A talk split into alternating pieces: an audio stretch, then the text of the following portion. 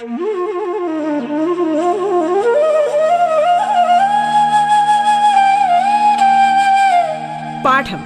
കേട്ടു പഠിക്കാൻ radio കേരളയിലൂടെ.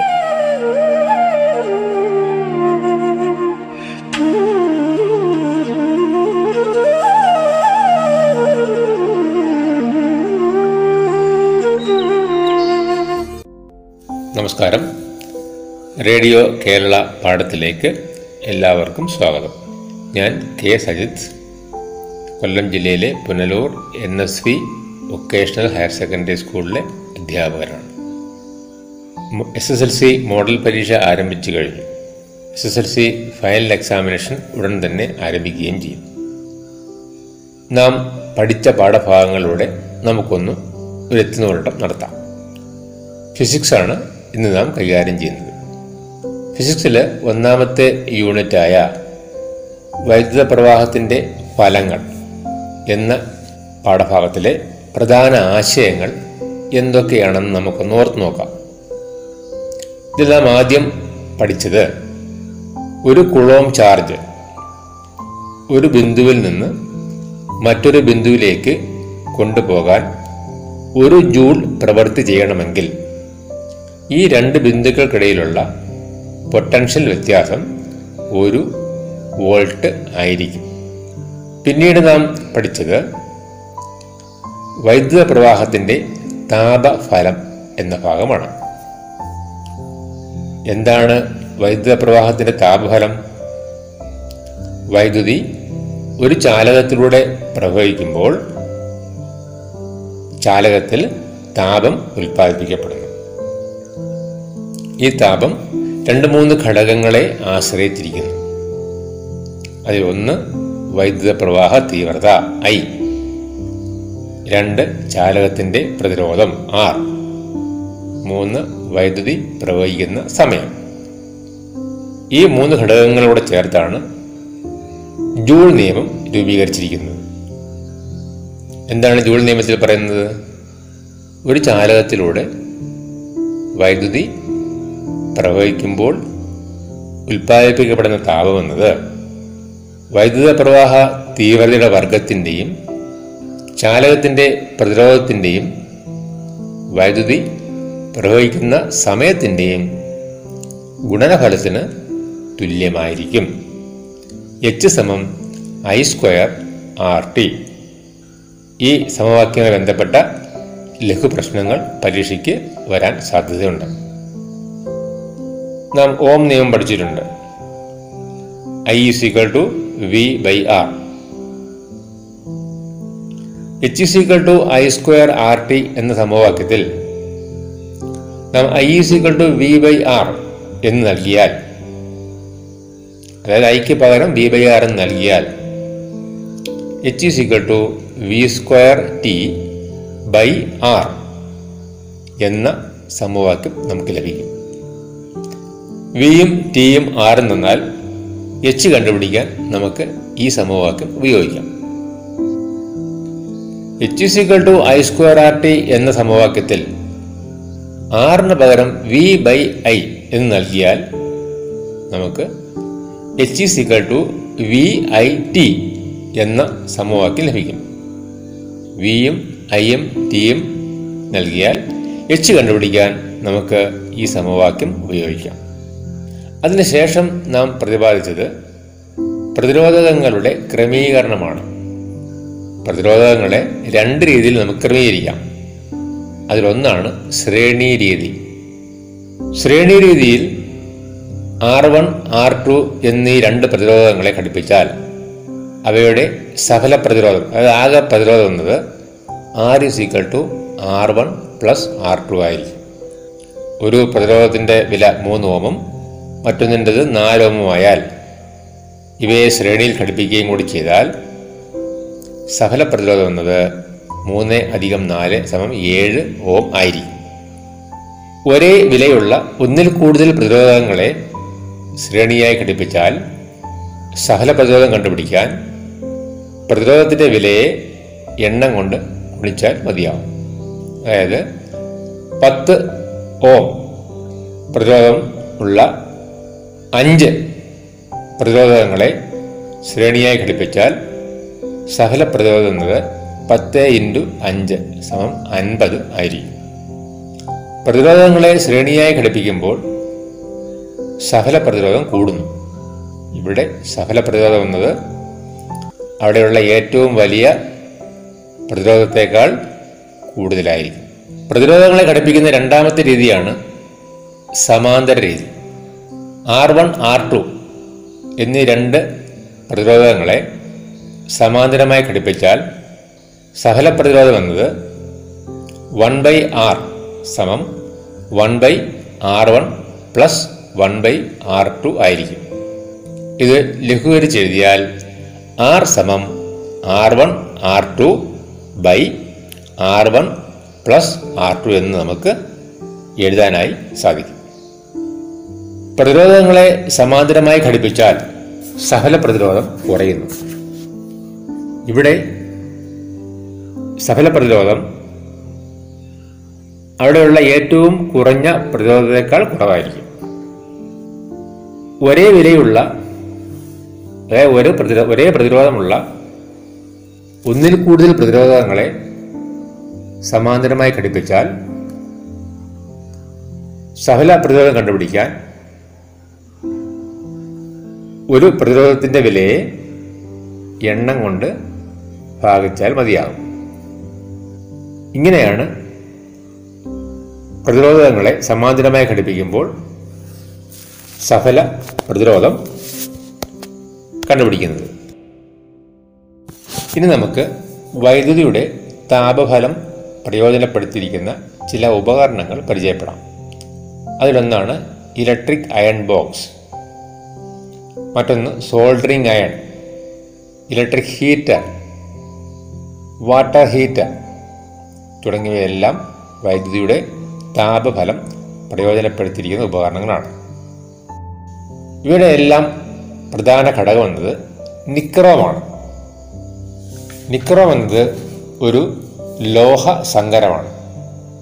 Nickel chromium ഇരുമ്പ് എന്നീ ലോഹങ്ങളുടെ സങ്കരമാണ് നിക്രോം. എന്തുകൊണ്ടാണ് നിക്രോം ഉപയോഗിക്കുന്നത്? നിക്രോമിന് ഉയർന്ന റെസിസ്റ്റിവിറ്റി ഉണ്ട്. അതുപോലെ ഉയർന്ന ദ്രവണാംഗവുമുണ്ട് മറ്റൊരു പ്രത്യേകത ചുട്ടുപെടുത്ത അവസ്ഥയിൽ ദീർഘനേരം നിലനിൽക്കാനുള്ള കഴിവും നിക്രോമിനുണ്ട്. ഈ മൂന്ന് ഗുണങ്ങളുള്ളത് കൊണ്ടാണ് നിക്രോമിനെ തപനോപകരണങ്ങളിൽ ഹീറ്റിംഗ് കോയിലായി ഉപയോഗിക്കുന്നത്. വൈദ്യുതിയുടെ താപഫലം അനുസരിച്ച് പ്രവർത്തിക്കുന്ന മറ്റൊരു ഉപകരണമാണ് സുരക്ഷാ ഫ്യൂസ്. സുരക്ഷാ ഫ്യൂസിന്റെ ഉപയോഗം നമ്മൾ പഠിച്ചു കഴിഞ്ഞു. അതായത് നമ്മുടെ വീട്ടിൽ ഷോർട്ട് സർക്യൂട്ടോ അല്ലെങ്കിൽ ഓവർലോഡിങ്ങോ ഉണ്ടാകുമ്പോൾ നമ്മുടെ വീട്ടിലുള്ള ഉപകരണങ്ങളെയും വീട്ടിലേക്ക് വയറിങ്ങിനെയും ഒക്കെ സംരക്ഷിക്കുന്നത് സുരക്ഷാ ഫ്യൂസാണ്. എന്താണ് ഓവർലോഡിംഗ് എന്ന് നമുക്കറിയാം. ഇപ്പോൾ ഒരു പോയിന്റിൽ നിന്ന് വളരെയധികം അതായത് നാലോ അഞ്ചോ ആറോ ഉപകരണങ്ങൾ ഒരു പോയിന്റിൽ നിന്ന് പ്രവർത്തിച്ചാൽ ആ പോയിന്റിലൂടെ അതിന് താങ്ങാൻ കഴിവുള്ളതിനേക്കാൾ കൂടുതൽ വൈദ്യുതി ഒഴുകാൻ കാരണമാകും. ഇതിന്റെ ഫലമായി ആ വയറുകൾ ചൂടുപിടിക്കുകയും തീപിടുത്തത്തിന് കാരണമാകുകയും ചെയ്യും. ഇത്തരം സന്ദർഭങ്ങളിൽ നമ്മുടെ ഫ്യൂസിലുള്ള വയർ ഫ്യൂസ് വയർ ഉരുകി ഈ സർക്യൂട്ടിലേക്കുള്ള വൈദ്യുത പ്രവാഹം നിൽക്കുകയും ഉപകരണങ്ങളെയും നമ്മുടെ വീടിനെയൊക്കെ സംരക്ഷിക്കുകയും ചെയ്യും. ഫ്യൂസ് വയർ എന്തുകൊണ്ടാണ് നിർമ്മിച്ചിരിക്കുന്നത്? ഫ്യൂസ് വയറും ഒരു ലോഹ സങ്കരമാണ്. ടിന്നിന്റെയും ലെഡിന്റെയും ലോഹ സങ്കരമാണ് ഫ്യൂസ് വയർ. സർക്യൂട്ടിലൂടെ ഈ വയറിലൂടെ അമിതമായ വൈദ്യുത പ്രവാഹം ഉണ്ടാകുമ്പോൾ അത് ചൂടാവുകയും അത് ഉരുകിപ്പോവുകയും ചെയ്യുന്നു. ഉരുകണമെങ്കിൽ ഇതിന് താഴ്ന്ന ദ്രവണാങ്കം ഉണ്ടായിരിക്കണം. ടിന്നിന്റെയും ലിഡിന്റെയും ലോഹസങ്കരത്തിന് താഴ്ന്ന ദ്രവണാങ്കം ഉള്ളത് കൊണ്ടാണ് അതിനെ ഫ്യൂസ്വെയറായി ഉപയോഗിക്കുന്നത്. നേരത്തെ പറഞ്ഞതുപോലെ ഷോർട്ട് സർക്യൂട്ടും ഓവർലോഡിങ്ങും തടയുന്നതിനാണ് നമ്മൾ ഫ്യൂ സുരക്ഷാ ഫ്യൂസ് ഉപയോഗിക്കുന്നത്. സുരക്ഷാ ഫ്യൂസ് പ്രവർത്തിക്കുന്നത് വൈദ്യുതിയുടെ താപഫലം അനുസരിച്ചാണ്.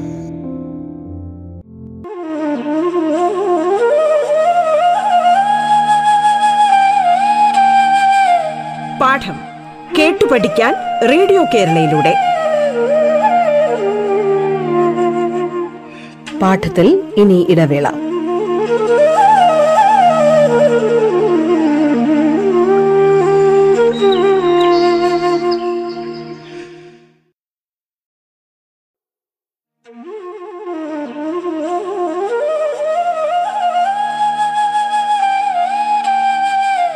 പാഠം. കേട്ടു പഠിക്കാൻ റേഡിയോ കേരളയിലൂടെ.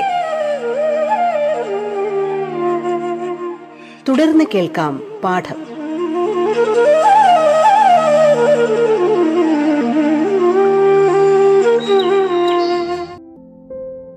ഷോർട്ട് സർക്യൂട്ട് എന്താണെന്ന് നാം പഠിച്ചു കഴിഞ്ഞു. അതായത് നമ്മുടെ സർക്യൂട്ടുള്ള രണ്ട് വയറുകൾ ഫേസും ന്യൂട്രലും തമ്മിൽ പ്രതിരോധമൊന്നും ഇല്ലാതെ സമ്പർക്കത്തിൽ വന്നാൽ അമിതമായ വൈദ്യുതപ്രവാഹം ഉണ്ടാവുകയും അമിതമായ താപം ഉണ്ടാവുകയും തീപിടുത്തത്തിന് കാരണമാകുകയും ചെയ്യും. ഇത്തരം സന്ദർഭങ്ങളിൽ ഫ്യൂസ് വയർ ഉരുകി ഈ സർക്യൂട്ടിനെ അപകടങ്ങളിൽ നിന്ന് രക്ഷിക്കുന്നു. ഇതാണ് ഫ്യൂസ് വയറിന്റെ സുരക്ഷാ ഫ്യൂസിന്റെ ധർമ്മം. വൈദ്യുതിയുടെ താപഫലം അനുസരിച്ച് പ്രവർത്തിക്കുന്ന ആ ഉപകരണങ്ങൾ നാം പരിചയപ്പെട്ട് കഴിഞ്ഞു. ഫ്യൂസ് വയർ കിട്ടുമ്പോൾ ഒരു കാര്യം കൂടി ശ്രദ്ധിക്കുക. അതായത് ഫ്യൂസ് വയറിന്റെ അഗ്രങ്ങൾ പുറത്തേക്ക് തള്ളി നിൽക്കരുത്. അതുപോലെ തന്നെ ഫ്യൂസ് വയറിന്റെ അഗ്രങ്ങൾ ആ സ്ക്രൂ നല്ലതുപോലെ മുറുക്കി ടൈറ്റാക്കി വയ്ക്കുക ലൂസാക്കി വെച്ചിരുന്നാൽ അവിടുന്ന് സ്പാർക്ക് ഉണ്ടായി അത് ചൂടാവാനുള്ള സാധ്യത ഉണ്ട്. വൈദ്യുത പ്രവാഹത്തിന്റെ താപഫലം അനുസരിച്ച് പ്രവർത്തിക്കുന്ന ഉപകരണങ്ങൾ നാം പരിചയപ്പെട്ട് കഴിഞ്ഞു. ഇനി നമുക്ക് എന്താണ് വൈദ്യുത പവർ? എന്ന് ഒന്ന് ഓർത്ത് നോക്കാം. അതായത് യൂണിറ്റ് സമയത്തിൽ ഒരു വൈദ്യുത ഉപകരണം വിനിയോഗിക്കുന്ന വൈദ്യുതോർജമാണ് വൈദ്യുത പവർ എന്ന് പറഞ്ഞാൽ ഒരു സെക്കൻഡിൽ ചെയ്യുന്ന പ്രവൃത്തിയുടെ അളവ്. പ്രവൃത്തി പ്രവൃത്തിയെ സമയം കൊണ്ട് ഭാഗിക്കുമ്പോൾ നമുക്ക് എന്ത് കിട്ടും? പവർ കിട്ടും. പവർ സമം പ്രവൃത്തി ഭാഗം സമയം. പി സമം ഡബ്ല്യു ബൈ ടി ഇവിടെ വർക്ക് എന്ന് പറയുന്നത് പ്രവൃത്തി എന്ന് പറയുന്നത് ഉൽപ്പാദിപ്പിക്കപ്പെടുന്ന താപത്തിന്റെ അളവാണ്. അപ്പോൾ നമുക്ക് ഡബ്ല്യു എന്നുള്ളതിന് പകരം എച്ച് എന്ന് നൽകാം. പി സമം എച്ച് ബൈ ടി എച്ച് എന്ന് പറഞ്ഞാൽ നമുക്കറിയാം H is equal to I square R T അപ്പോൾ എച്ചിന് പകരം നാം ഐ സ്ക്വയർ ആർ ടി എന്ന് നൽകുന്നു. അപ്പോൾ P is equal to I square R T by T അവിടെ നമുക്ക് പി സമം ഐ സ്ക്വയർ ആർ എന്ന ഇക്വേഷൻ ലഭിക്കുന്നു. പി സമം ഐ സ്ക്വയർ ആർ ഈ ഇക്വേഷൻ ഉപയോഗിച്ച് നമുക്ക് ലഘു പ്രശ്നങ്ങൾ നിർദ്ധാരണം ചെയ്യാം. ഇവിടെ ഐക്ക് പകരം വി ബൈ ആർ ഓം നിയമം അനുസരിച്ച് ഐക്ക് പകരം വി ബൈ ആർ എന്ന് നൽകിയാൽ നമുക്ക് P is equal to V square by R എന്ന മറ്റൊരു ഇക്വേഷൻ ലഭിക്കും. ഇതുപയോഗിച്ച് നമുക്ക് ലഘു പ്രശ്നങ്ങൾ നിർദ്ധാരണം ചെയ്യാം. P equal to I square R എന്ന സമവാക്യത്തിൽ ആറിന് പകരം വി ഐ എന്ന് നൽകിയാൽ പി സമം വി ഐ എന്ന മറ്റൊരു ഇക്വേഷനും നമുക്ക് ലഭിക്കും. ഇതുപയോഗിച്ച് നമുക്ക് ലഘുപ്രശ്നങ്ങൾ നിർദ്ധാരണം ചെയ്യാം. ഇനി നമുക്ക് വൈദ്യുത പ്രവാഹത്തിന്റെ പ്രകാശഫലം എന്ന ഭാഗത്തിലൂടെ കടന്നു പോകാം. എന്താണ് വൈദ്യുത പ്രവാഹത്തിന്റെ പ്രകാശഫലം എന്നതുകൊണ്ട് അർത്ഥമാകുന്നത്? വൈദ്യുതി പ്രവഹിക്കുമ്പോൾ പ്രകാശം പുറപ്പെടുവിക്കുന്നതാണ് വൈദ്യുത പ്രവാഹത്തിന്റെ പ്രകാശഫലം എന്നതുകൊണ്ട് അർത്ഥമാക്കുന്നത്. നാം മുൻകാലങ്ങളിൽ നമ്മുടെ വീടുകളിൽ ഉപയോഗിച്ചിരുന്നത് ഇൻകാൻഡസന്റ് ലാമ്പുകളായിരുന്നു. ഇൻകാൻഡസന്റ് എന്ന് പറഞ്ഞാൽ താപം കൊണ്ട് ജ്വലിക്കുക. ഇതിലെ പ്രധാന ഭാഗം എന്നത് ഫിലമെന്റാണ് ഈ ഫിലമെന്റ് നിർമ്മിച്ചിരിക്കുന്നത് ടങ്സ്റ്റൺ എന്ന ശുദ്ധമായ ഒരു ലോഹം കൊണ്ടാണ്. എന്തുകൊണ്ടാണ് ടങ്സ്റ്റൺ ഫിലമെന്റ് നിർമ്മിക്കാനായി ഉപയോഗിച്ചിരിക്കുന്നത്? ടങ്സ്റ്റണ് ഉയർന്ന റെസിസ്റ്റിവിറ്റി ഉണ്ട് അതുപോലെ ടങ്സ്റ്റണ് ഉയർന്ന ദ്രവണാംഗവുമുണ്ട് ഇത് മാത്രമല്ല ടങ്സ്റ്റണെ വളരെ നേർത്ത കമ്പിയാക്കാൻ കഴിയുന്നു. ഉയർന്ന ഡക്റ്റിലിറ്റി ഉണ്ട് ഇങ്ങനെ നേർത്ത കമ്പിയാക്കാൻ കഴിയുന്നത് കൊണ്ട് ടങ്സ്റ്റന് വെളുത്ത പ്രകാശം പുറപ്പെടുവിച്ച് വളരെ നേരം നിലനിൽക്കാനായിട്ട് സാധിക്കുന്നു. ഇതിനാലാണ് ഫിലമെന്റ് നിർമ്മിക്കാൻ ടങ്സ്റ്റൺ ഉപയോഗിക്കുന്നത്. എന്നാൽ ഇത്തരം ഇൻകാൻഡസൻ ലാമ്പുകൾക്ക് ഒരു പോരായ്മയുണ്ട്. എന്താണ് പോരായ്മ?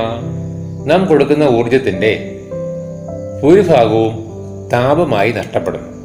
കുറച്ച് ഭാഗം മാത്രമേ പ്രകാശമായി നമുക്ക് കിട്ടുകയുള്ളൂ. അതിനാൽ നമുക്ക് ഊർജ നഷ്ടം ഉണ്ടാകും. ഫിലമെന്റ് ലാമ്പുകൾ അഥവാ ഇൻകാൻഡസൻ ലാമ്പുകളിൽ കുറഞ്ഞ മർദ്ദത്തിൽ അലസവാതകങ്ങൾ നിറച്ചിരിക്കുന്നു. എന്തുകൊണ്ടാണ് അലസവാതകങ്ങൾ നിറച്ചിരിക്കുന്നത്? ഫിലമെന്റിന്റെ ബാഷ്പീകരണം തടയുന്നതിന് വേണ്ടിയാണ് ഫിലമെന്റിനുള്ളിൽ അലസവാതകങ്ങൾ നിറച്ചിരിക്കുന്നത്. ഈ ഫിലമെന്റിനുള്ളിൽ വായു നിറയ്ക്കാൻ കഴിയുകയില്ല. കാരണം വായു നിറച്ചാൽ ഫിലമെന്റിന് ഓക്സീകരണം സംഭവിച്ച് അത് കത്തി നശിക്കാൻ നശിക്കും. അതുകൊണ്ടാണ് ഫിലമെന്റ് ലാമ്പുകളിൽ കുറഞ്ഞ മർദ്ദത്തിൽ അലസവാതകങ്ങൾ നിറച്ചിരിക്കുന്നത്. ഫിലമെന്റ് ലാമ്പുകൾ അഥവാ ഇൻകാൻഡസൻ ലാമ്പുകൾക്ക് ഉള്ള പ്രധാന പോരായ്മ നാം പരാമർശിച്ചു. അതായത് ഭൂരിഭാഗവും നാം കൊടുക്കുന്ന ഊർജത്തിന്റെ ഭൂരിഭാഗവും താപമായി നഷ്ടപ്പെടുന്നു എന്നുള്ളതാണ് ഇതിന്റെ പ്രധാന പോരായ്മ. ഇൻകാൻഡസൻ ലാമ്പുകൾക്ക് പകരം കുറച്ചുകൂടി ഊർജക്ഷമതയുള്ള ലാമ്പുകൾ നിർമ്മിക്കപ്പെട്ടു. അവയാണ് ഡിസ്ചാർജ് ലാമ്പുകൾ അഥവാ fluorescent lamp L E D lamp എന്ന പേരിൽ അറിയപ്പെടുന്നു. ഡിസ്ചാർജ് ലാമ്പുകൾക്കുള്ളിൽ ഡിസ്ചാർജ് ലാമ്പുകളുടെ പ്രവർത്തനം എന്നത് ഒരു ഗ്ലാസ് ട്യൂബിനുള്ളിൽ രണ്ട് ഇലക്ട്രോഡുകൾ കാണും. അതിലൂടെ ഉയർന്ന വോൾട്ടത പ്രയോഗിക്കുമ്പോൾ അതിനകത്ത് നിറച്ചിരിക്കുന്ന വാതകങ്ങളിലൂടെ വൈദ്യുതി പ്രവഹിക്കുകയും തന്മാത്രകൾ ഉയർന്ന ഊർജനില കൈവരിക്കുകയും ചെയ്യും. ഈ തന്മാത്രകൾ ആ ഊർജം പുറത്തേക്ക് വിട്ട് പഴയ ഊർജ ഊർജനില എത്തിച്ചേരും ഈ ഊർജമാണ് പ്രകാശമായി പുറത്തേക്ക് വരുന്നത്. ഇൻകാൻഡസൻ ലാമ്പുകൾക്ക് പോലെ തന്നെ ഡിസ്ചാർജ് ലാമ്പുകൾക്കും ചില പോരായ്മകളുണ്ട്. ഇവിടെ ഉള്ളിൽ നിറച്ചിരിക്കുന്ന മെർക്കുറി നമ്മുടെ അന്തരീക്ഷത്തിന് ഹാനികരമാണ്. ഇന്ന് നാം ഉപയോഗിക്കുന്ന ബൾബുകളിൽ ഏറ്റവും കൂടുതൽ എൽ ഇ ഡി ബൾബുകളാണ്. എന്താണ് എൽ ഇ ഡി ബൾബുകളുടെ മേന്മ? എൽ ഇ ഡി ബൾബുകൾ എന്ന് പറയുന്നത് ലൈറ്റ് എമിറ്റിംഗ് ഡയോഡുകളാണ് ഇതിൽ ഫിലമെന്റ് ഇല്ല. ഫിലമെന്റ് ഇല്ലാത്തതിനാൽ താപരൂപത്തിലുള്ള ഊർജ നഷ്ടം ഉണ്ടാകുന്നില്ല. അതുപോലെ തന്നെ എൽ ഇ ഡി ബൾബുകളിൽ മെർക്കുറിയും ഇല്ല. അതിനാൽ ഇത് അന്തരീക്ഷത്തിന് പരിസ്ഥിതിക്ക് ഹാനികരവുമല്ല. വളരെ കുറച്ച് ഊർജം മാത്രമേ എൽ ഇ ഡി ബൾബുകൾ ഉപയോഗിക്കുന്നുള്ളൂ.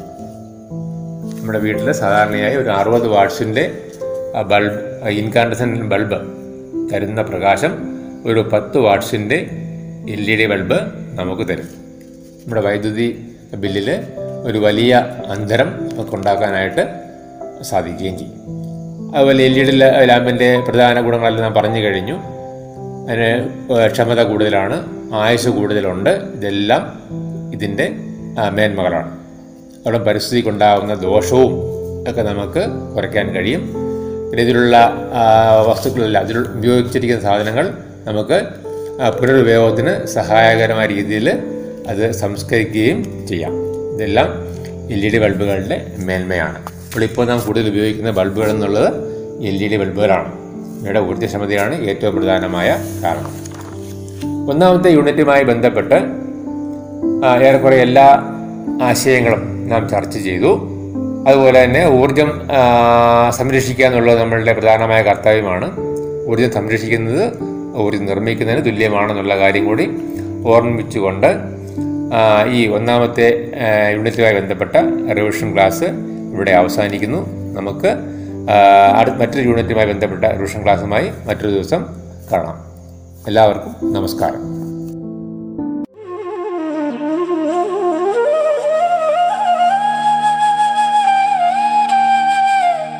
പാഠം കേട്ടു പഠിക്കാൻ റേഡിയോ കേരളയിലൂടെ. പാഠത്തിന്റെ ഇന്നത്തെ അധ്യായം പൂർണമാകുന്നു. ഇനി അടുത്ത ദിവസം കേൾക്കാം. നമസ്കാരം.